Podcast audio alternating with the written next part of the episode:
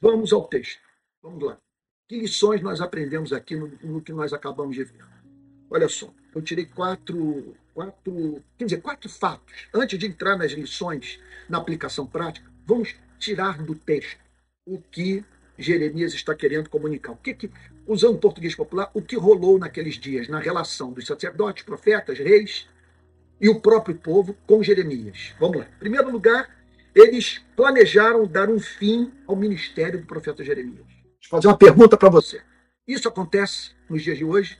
O que fizeram com o profeta Jeremias pode estar acontecendo na relação da igreja com algum pregador brasileiro ou com algum crente.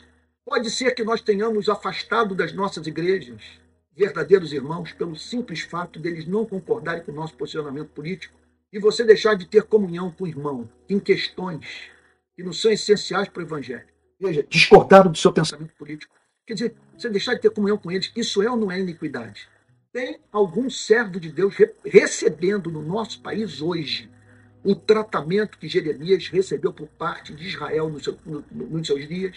Segundo lugar, a passagem nos ensina que eles, determin, eles determinaram que deveriam ouvir apenas alguns pregadores, que falavam de antemão o que o povo queria ouvir, nos termos em que o povo havia estabelecido que a pregação fosse feita. Veja só, eles não estão dizendo que não queriam ouvir pregação. O texto não está dizendo que eles não queriam Moisés, não queriam o Antigo Testamento, não queriam palavra de Deus, não queriam que o nome de Jeová fosse mencionado. O texto está dizendo que eles escolheram ouvir pregadores de uma linha. Você está entendendo o ponto? O texto é muito claro. Olha só, não, porque não há de faltar a lei ao sacerdote, nem um conselho ao sábio, nem a palavra ao profeta. Não era um povo avesso a ouvir pregação. Era um povo que queria ouvir aquilo que de antemão sabia que atenderia aos seus desejos egoístas. Quer dizer, era uma nação que não queria ser perturbada pela vera pregação da palavra de Deus. E naqueles dias a maioria estava equivocada. O porta-voz era Jeremias. E isso é possível. E você tem que parar para, para pensar na possibilidade de vários pregadores famosos, que inclusive são servos de Deus, que prestaram grande serviço à nossa nação estarem equivocados de terem tropeçado, de terem sido covardes. Olha o apóstolo Paulo repreendendo o apóstolo Pedro. Está lá na carta aos Gálatas, no capítulo 2, ele dizendo que o apóstolo Pedro, no convívio com os gentios, mantinha uma relação livre com eles, aí com a chegada dos judeus, ele se comportava como se os judeus estivessem certos quanto ao seu ponto de vista sobre os gentios, de que os gentios deveriam se tornar judeus para serem salvos. O apóstolo Paulo olhou para aquilo e confrontou o apóstolo Pedro. E eu posso lhe dizer que tem pregadores no nosso país, que eu respeito, mas que se equivocaram, se silenciaram. Eles têm que se arrepender do que fizeram na nossa nação. Eles viram pessoas abandonarem as nossas igrejas em razão dessas alianças. Eles viram um escândalo do lado de fora, pessoas completamente aturdidas quanto os caminhos que a igreja tomou, as pautas que a igreja defendeu e se silenciaram defenderam, olha, defenderam mais apaixonadamente os que apoiavam politicamente do que a causa de Cristo. E demonstraram mais amor por políticos profissionais que não conhecem do que por pregadores cuja trajetória de vida conhecem muito bem, com os quais sentaram à mesa. Amigos que viraram as costas para os seus companheiros de ministério. Jeremias viveu isso. Em terceiro lugar, eles queriam cancelar Jeremias, conforme eu já falei o texto, na parte final do versículo 18, diz: Vamos fazer acusações contra ele. Vamos fazer acusações contra ele. Eu fui acusado, portanto, no nosso país, de ser comunista. Tenho horror ao comunismo. Me mostre algum texto, alguma pregação minha, na qual eu exalte a União Soviética, no período do marxismo-leninista, que eu defendo o regime cubano, que eu aplaudo o que houve na Coreia do Norte, que eu diga que o Hugo Chávez foi uma benção para a Venezuela. Me mostre. Me mostra eu defendendo os pilares do comunismo, a abolição da propriedade privada dos meios de produção, isso é pilar do comunismo, revolução do proletariado. Me mostra eu defendendo essas coisas. Me mostra dizendo que o cristianismo é o ópio do povo. Agora, o fato de eu ser simpático ao que encontro de verdadeiro, no discurso de Marx não me torna marxista. A questão é a seguinte: quanto do marxismo eu preciso acreditar para ser chamado de marxista? Nós, eu, eu me lembro de ter lido trecho de pregação do Martin Lloyd Jones, no qual ele reconhece que Karl Marx tratou com profundidade de determinados temas. E nem por isso ele foi cancelado. Nem por isso ele foi cancelado. Então, parar para pensar nisso. Me lembro do Tim Keller vindo aqui no Brasil e na nossa cara, contando aquela história lá do, do, do, dos escoceses socialistas. Eu não sei se vale a pena eu contar, mas vamos lá, rapidinho. Tim Keller tinha um amigo, um amigo americano, republicano, de direita, muito calvinista. Recebeu um convite para ir para uma cidade muito calvinista na Escócia. E lá ele se deparou com escoceses calvinistas que guardavam inclusive domingo. Ele se sentiu em casa, um calvinista entre calvinistas. Até que eles foram falar sobre política. E esse amigo do Tim Keller descobriu que todos os calvinistas escoceses com os quais ele conviveu eram socialistas. Socialistas não, veja, quando alguém falar em socialismo, sabe, a definição, porque existem socialismos. Não há só um socialismo. Você está entendendo? Você tem, você tem o socialismo do norte da Europa. Portugal é socialista, Espanha é socialista. A Noruega, a Finlândia, a Suécia são socialistas, no sentido, quer dizer, do ponto de vista da social-democracia, da socialização da riqueza, de muito tributo, de um Estado que tira muito do cidadão, mas que distribui riqueza e que gera maior é, homogeneidade social. Não estou dizendo que isso está na Bíblia. Estou dizendo que é o que eu defendo. Sabe? Não estou defendendo, não estou defendendo a, a supressão das liberdades civis, políticas, sabe? democráticas, da, da, propriedade privada. Eu não estou dizendo, não estou também defendendo o fim da economia de mercado. Só estou dizendo o seguinte: que a exploração do homem pelo homem obscenidade, é traço de todas as culturas que tem que ser combatido pela igreja e que a igreja tem que lutar por modos de produção, por modelos de sociedade que não extraiam dos seres humanos o que eles têm de pior. E o que está aí hoje no nosso país, sabe? E, e, e eu não ofereço como algo a ser posto no lugar o comunismo, né? de modo algum, é alguma coisa que extrai de nós o que nós temos de pior. Olha os sofrimentos que os membros da nossa igreja têm passado dentro do mercado de trabalho. Grande parte exerce atividades profissionais que não gosta e ganha pouco e não tem tempo para a família. Muitos estão trabalhando no domingo, privados de ir à igreja. E poderia multiplicar os exemplos, sabe, de a quantidade de, de, de evangélicos tomando ansiolítico, em razão da competição no ambiente de trabalho. Sabe, de gente que está ali vendo que é um querendo engolir o outro. Porque o foco de todos é o lucro sabe? E poderia falar de muitos outros exemplos, e o meu tema não é esse, eu posso falar sobre isso na, em outra ocasião, e já tem muita, eu tenho o meu curso sobre política, que está gravado, você vai lá, são 45 aulas, eu acho, que está lá, Cristianismo e Política. Você vai lá no meu canal, você vai ver eu falando tudo isso mostrando claramente o que, é que eu penso sobre capitalismo, o que, é que eu penso sobre marxismo, sobre comunismo, sobre, sobre social-democracia, nazismo, fascismo. Vai lá que você vai dar uma olhada. São umas 45 aulas, nas quais eu analiso umas 10 obras sobre política. Tá bom? E deixo muito claro o meu pensamento. Mas agora foi falado isso tudo a meu respeito, que eu sou comunista, sou petista. Nunca vi o presidente Lula. Jamais apertei a mão dele. Estou certo de que o mensalão e o petrolão são fatos que o partido se envolveu até o talo com corrupção. Então, por que eu declarei pela primeira vez o meu voto para me livrar do quê? Deixa eu abrir meu coração com você. Eu não aguentava mais ver as decisões do presidente da República, os erros que ele cometia serem imputados à igreja e a sua participação nos cultos. E o nome, de, e o nome precioso de Jesus associado a tudo isso. Eu queria que isso chegasse ao fim. Os erros que o presidente Lula comete os equívocos nas suas falas não são imputados a Cristo nem à igreja, porque ele não é o nosso presidente. Não é o nosso presidente. Poderia depois falar muito mais sobre o que eu penso sobre o, o, o atual. Eu falei, não sei se eu falei ex-presidente Lula, de tanto que eu falei sobre ex-presidente Lula durante as eleições, é o presidente da República, Lula. Então, é, não ganha nada. Pergunta se eu vou a Brasília, pergunta se eu, se eu sou convidado para participar de alguma comissão, de algum evento, se eu sou conselheiro do presidente da República. Se me vem em Brasília, Alguém pode provar que entrou centavo do PT na ONG que eu presido, no meu ministério? Durante anos eu fui perseguido por petistas. Durante anos. Severamente, porque eu morri de paz começa no segundo mandato do presidente Lula. E as nossas manifestações em Brasília se deram no segundo mandato do presidente Lula, no primeiro mandato do presidente Dilma, Dilma, no segundo mandato da presidente Dilma e naquele mandato tampão do, do presidente Temer. Sabe? E, e no Bolsonaro, só lá pelo segundo ano do governo dele que eu usei a minha principal arma de, de, de, de, expressão da minha indignação, que são as manifestações públicas. E isso naquele contexto do Brasil vendo seus cidadãos morrerem por incompetência do governo. Vamos, é o segundo país do mundo em números absolutos de pessoas mortas durante a pandemia. Agora, veja só, vamos dizer o seguinte: vamos dizer o seguinte, eu sou lulista. Eu nunca fui. Nunca. Poderia depois falar sobre o que eu vi no sertão, o presidente Lula fez, que o seu partido fez, que eu vi nas favelas. Não nos entregou um país perfeito. Um país com as suas injustiças sociais mitigadas ou debeladas. Pegou um país faminto.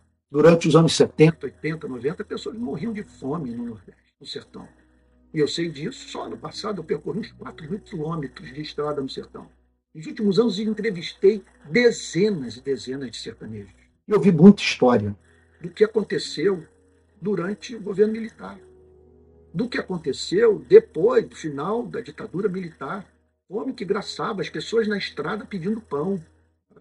E aí você vê luz elétrica chegar no sertão, casas serem construídas, o sertanejo deixando de morar em casa de taipa, passando a morar em casa de tijolo, alvenaria, com cisternas que coletavam água da chuva, os institutos federais com sertanejo entrando na faculdade. Eu vi uma, eu conversei com uma sertaneja ano passado, eu acho, membro da Assembleia de Deus, é, quilombola, que disse o seguinte: eu só passei a comer aquilo que eu não plantava depois do Bolsa Família. Olha o fim dos saques nas mercearias, nos mercados. Batia fome nos povoados, os sertanejos se uniam, iam todos sabe, na direção das cidades mais próximas para tudo saquear. Isso acabou. Por quê? Por causa do Bolsa Família. O Bolsa Família foi de, de, fundo eleitoreiro, a intenção, portanto, era, era, era, era manipular as massas. Esse, esse discurso. Olha, não é isso que essa gente diz.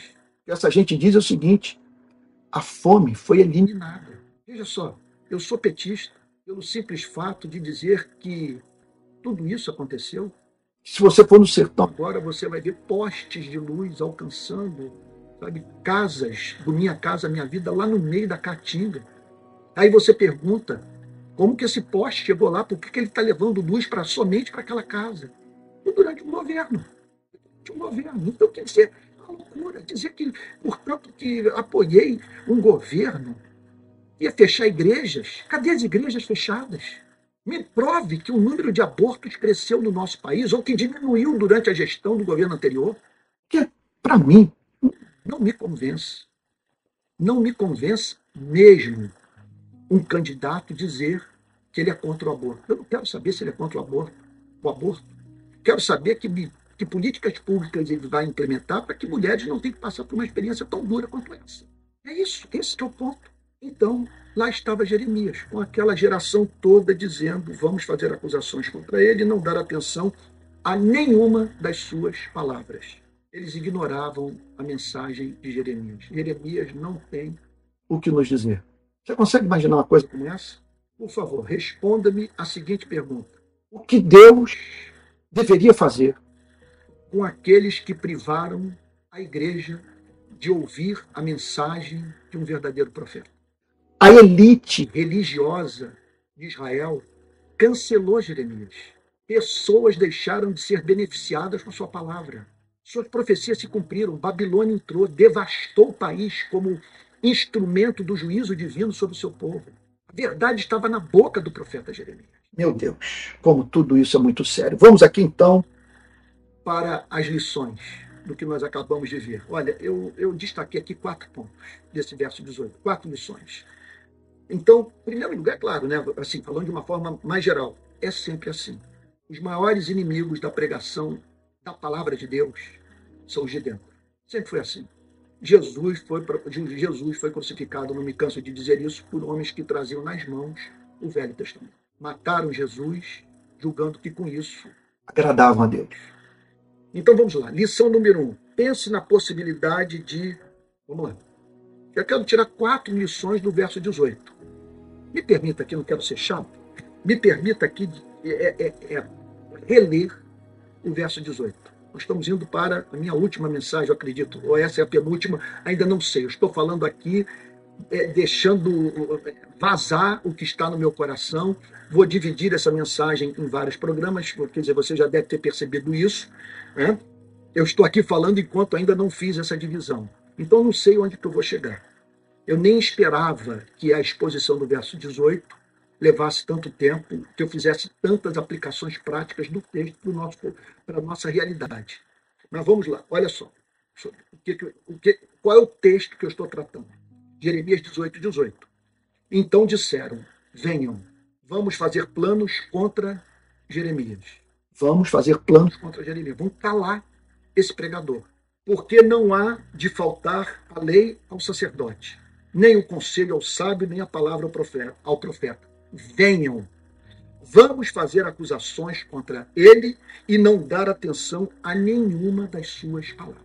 Que lições nós tiramos disso? Sabedores do fato de que Jeremias foi objeto de uma baita injustiça e que aqueles sacerdotes, aqueles profetas, aqueles sábios eram uns frouxos, uns covardes, que estavam trabalhando para a plateia, eles estavam com foco em popularidade falando aquilo que o povo queria ouvir, enquanto que Jeremias foi condenado ao ostracismo. Que lições nós tiramos disso tudo? Número um, pense na possibilidade do seu pastor estar errado. Talvez não completamente errado, mas pelo menos errado do ponto de vista da leitura que ele fez dos últimos acontecimentos. Errado na maneira com que ele tratou certos pregadores. Ou então completamente errado. É um malandro. Tudo que ele quer é manter o ministério dele. O foco dele é a mega church. Ele olhou para tudo que aconteceu e disse o seguinte: Eu não sou louco de pregar uma mensagem que vai esvaziar a minha igreja, que vai fazer com que eu perca dizimistas. E entre os quais, abastados, que não querem ouvir uma mensagem que os contrarie. Então, veja só: nós estamos aqui olhando para o Antigo Testamento, para um episódio da história de Israel. Quer dizer, se eu entrasse no túnel do tempo, chegasse lá com as informações que eu tenho hoje, sobre o que se passou naqueles dias, eu diria o seguinte para aquela gente: pare para pensar na possibilidade do sacerdote que você está ouvindo estar errado. Pense no fato do profeta estar usando você. Esse sábio está lhe dando conselho estapafúrdio. Está o tornando mais carnal do que você já é. é. Foi isso que aconteceu naqueles dias. E é o que está em curso no nosso país nos dias de hoje. Nós estamos ouvindo gente que não fala coisa com coisa são os maiores absurdos. Parece que quanto mais medíocre, mais bombástica a pessoa é, quanto mais rasa, mais ela é ouvida. E o povo não quer ouvir, não quer ouvir doutrina.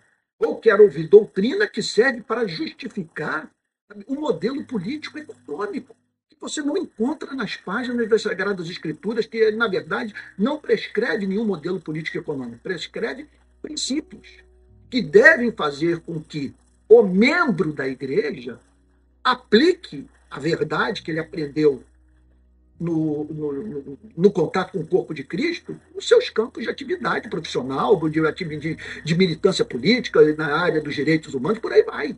Enquanto que a instituição, eu diria o seguinte: esses assuntos são tão dialéticos que a instituição não deveria se envolver.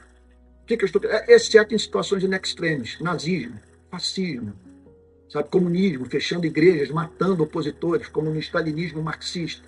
Eu estou lendo agora o arquipélago Gulag, uma loucura o que Stalin fez naqueles dias na União Soviética. Está lá Alexander Solzhenitsyn né, dizendo que foi um, um regime tirânico. Tão tirânico quanto o nazismo que o Stalin combateu e que ajudou a derrotar. Oh, meu Deus, o que, que eu estava falando? Perdi o fio da meada. Mas, ah, meu Deus, o que, que eu estava falando? Eu me esqueci. Eu estava indo numa direção da mensagem, isso que acontece. O que me consola é o Martin Lloyd Jones dizer que os verdadeiros pregadores cometem muitos anacolutos. Que anacolutos, eles são tão, por eles serem tão apaixonados pelo que falam, eles muitas vezes estão, é, estão dizendo algo, interrompem o que estavam declarando, a frase que estavam construindo e parte para um outro assunto, na esperança que vão votar, em razão do encanto que eles estão experimentando. Aí deixam de falar o que estavam declarando e passam a falar uma outra coisa. E ele, e ele detecta anacolutos nas Sagradas Escrituras, nos seus estudos de Efésios e Romanos, ele percebe isso e diz: Olha, Paulo cometendo anacoluto aqui, e, e não deve ser condenado por isso, porque nós não estamos aqui diante de um profissional. Nós estamos perante uma pessoa é, é, apaixonada. Ah, meu Deus. Bom, deixa, que se, se, se aprover a Deus durante a continuidade da exposição, eu vou retomar o fio da meada. Ou então, num outro programa, quem sabe, eu retomo a partir de uma participação sua, de você me dizendo, Antônio, você derivou ali para um outro assunto nesse ponto e não completou o pensamento. Mas vamos lá, pense na possibilidade do seu pastor, sendo assim, estar errado. Ele está equivocado. Ah, sim, eu acho que eu estava falando é o seguinte: eu não colocaria social-democracia na Bíblia. Ah, esse é o ponto. Nesses assuntos sobre política, sobre economia, tudo é muito dialético. E é muito difícil você encontrar pensamento homogêneo na igreja. Então, a instituição deveria se abster de dizer o seguinte: os, os cristãos votam em tal modelo econômico. Apresenta os princípios. E aí, os cristãos, porque se o pastor de antemão fecha com uma agenda, ele simplesmente está excluindo da comunhão da igreja um número incontável de pessoas que não concordam com ele. E você vai encontrar bons cristãos que pensam de uma maneira liberal. E você vai encontrar bons cristãos que pensam de uma maneira socialista. Tal caso lá, que eu acho, do, do Tim Keller, né? Do, do, do, então ele viu lá que. Ah, eu, eu não terminei essa história. Não terminei essa história que eu vou terminar hoje. O que, o, o, que o, o Tim Keller contou aqui no Rio de Janeiro é que esse irmão calvinista manteve contato esses calvinistas escoceses que guardavam o, sábado e tal. E quando foi conversar com ele sobre política, ele descobriu que eram todos socialistas. E ele voltou para os Estados Unidos dizendo o seguinte: eu não me tornei socialista, mas pela primeira vez eu, vi, eu, eu me deparei com cristãos com bons argumentos defendendo o socialismo. E ele continuou tendo como irmãos na fé. O Tim Keller fez aquilo de propósito. Ele percebeu a divisão que está nos Estados Unidos, a divisão que está aqui, porque não há espaço nas nossas igrejas para quem defende a social-democracia, que ela é intitulada, que ela é rotulada aqui de comunismo. Universalização da saúde pública, da, da educação pública, todos com acesso à saúde pública, educação pública é, decentes. Sabe? E entre, entre tantos outros benefícios sociais mais. É uma pena. Bom, mas é isso. A igreja deveria, portanto, apresentar os princípios. Aí os cristãos, sim, são livres para defender o que quiserem. Desde que defendam a partir dos princípios das Sagradas Escrituras. Não vão defender a escravidão, por exemplo. Então, em situações extremas, a instituição tem que entrar. Mas, quando o debate é sobre privatização, por exemplo, privatiza ou não privativa? Ou não privativa? Prisa, oh, meu Deus, privatizar. Privatiza ou não privatiza? É isso. Sentido o pastor apresentar a posição da igreja quanto a esse assunto? Mínimo sentido. Eu sempre fui a favor da, da social-democracia, mas jamais você me viu dizendo que todos têm que ser social-democratas. Faz o mínimo sentido. Sabe, algumas privatizações eu achei que foram boas, outras absurdas. Eu tenho problemas com privatização de serviço essencial, mas vou dizer que isso está na Bíblia. Então, no essencial, unidade, do secundário, liberdade, sobretudo, amor. Agora, houve sim, majoritariamente no nosso país, a defesa de um projeto de poder político que não teve anuência de todos. E esses sofreram severamente nas mãos da igreja, que acabou perdendo alguns de seus melhores membros. Olha, tem uma igreja muito conhecida no meio presbiteriano, no nosso país, sabe, que filho de pastor ligou para mim, pastor titular, e dizendo o seguinte: olha, papai está defendendo uma coisa, eu não concordo. Eu estou te falando aqui em particular, porque o meu ponto de vista é o seu. Mas o que está em curso aqui na minha igreja, por completo, é uma coisa que eu não concordo, na presença de outros jovens que pensavam igual a ele. Essa gente não conseguiu respirar dentro da igreja. Isso é uma iniquidade, uma iniquidade. Quer dizer, para você, você incluir no credo apostólico o, liber, o pensamento liberal, o conservadorismo americano. E a esquerda também tem que atentar para isso. Ser cristão significa ser progressista e, e, e, e usar Marx exclusivamente como análise, instrumento, ou, ou tornar o marxismo como exclusivo instrumento de análise das transformações sociais, que é um completo absurdo. Tá? Segunda conclusão. Pense nos seus preconceitos. Vamos lá. Nós acabamos de, eu li o versículo 18 e eu julgo que o primeiro ponto é uma pergunta que emerge naturalmente, eu não estou forçando o texto. Pense na possibilidade de aquele que você lê, aquele que você ouve estar equivocado. Número dois, pense também na possibilidade de você estar tratando com preconceito quem diverge de você. E você não ouvir aquele de quem discorda in totum, pelo simples fato de, num campo específico do seu discurso, declarar que você está equivocado. Sabe? Então, se nós fôssemos aplicar isso à vida, nós perderíamos muito. Não concordo com tudo que o Dietrich Bonhoeffer ensinou, nem tudo que está contido no ministério do Martin Luther King. Agora, para isso, eu vou me fechar para o que essa gente ensinou. Sabe? O John Stott, por exemplo, ele falou sobre a possibilidade. O John Stott acreditava, ele sugere, portanto, um evolucionismo cristão, ou um evolucionismo teísta, melhor dizendo. Deus coordenando todo o processo de evolução, quer dizer, você vai do Homo sapiens ao Homo divinus. E nem por isso ele foi cancelado. Ele falou sobre a possibilidade também, o John Stott mencionou isso num dos seus livros, é da, de você não ter inferno.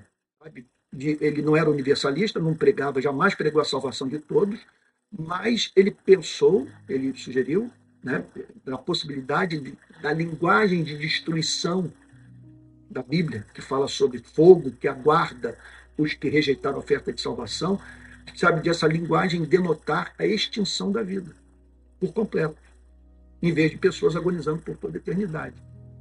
E nem por isso ele foi cancelado. Martin Lloyd Jones falava sobre o batismo do Espírito Santo como experiência posterior à conversão. Falava sobre a possibilidade de os dons espetaculares se manifestarem na igreja. Ele menciona a manifestação é, do dom de profecia entre os pactuários, entre calvinistas. E mostra na história é, é, calvinistas profetizando e a profecia se cumprindo. Sabe? ele declara que ele recebeu de Deus uma espécie de revelação, dando conta que a capela de Westminster, onde ele pregava, não seria destruída na Segunda Guerra. Ele conta isso. Que ele pegou um táxi, inclusive, após um bombardeio na área de Westminster, foi para lá, o taxista falou: Olha, não, não é bom ir e tal, que está tudo destruído e tal. E ele foi pelo caminho dizendo: Mas eu tenho certeza que a minha igreja está intacta, porque o Espírito Santo falou comigo que a, a capela de Westminster não seria destruída nos bombardeios. E não foi. E ele faz esse elogio a Karl Marx, dizendo que tem coisa boa, que, que ele tratou com seriedade nos seus escritos. E nem por isso foi cancelado. Nós não podemos ser seletivos. Jim Keller veio aqui no Brasil e defendeu a possibilidade de um cristão, é, de um calvinista ser socialista. E nem por isso ele foi cancelado, pelo, pelo menos pela maioria de nós. Então nós somos muito seletivos nessas horas e isso é pecado. Outra questão, assim, outro ponto que emerge desse texto. Pense na iniquidade em que consiste você cancelar um profeta. Pense nisso. Quer dizer, você está privando pessoas de ouvirem, porque está passando adiante calúnia que está sendo feita sobre a vida do pregador. E por fim, é, pare para ouvir o contraria. Porque pode muito bem acontecer de, ao parar para ouvir quem você, quem o contraria, ao parar para ouvir quem o contraria, você pare para ouvir Jeremias. É isso. Que não sejamos uma igreja, em suma, que mata os seus Jeremias. Fique com Jesus.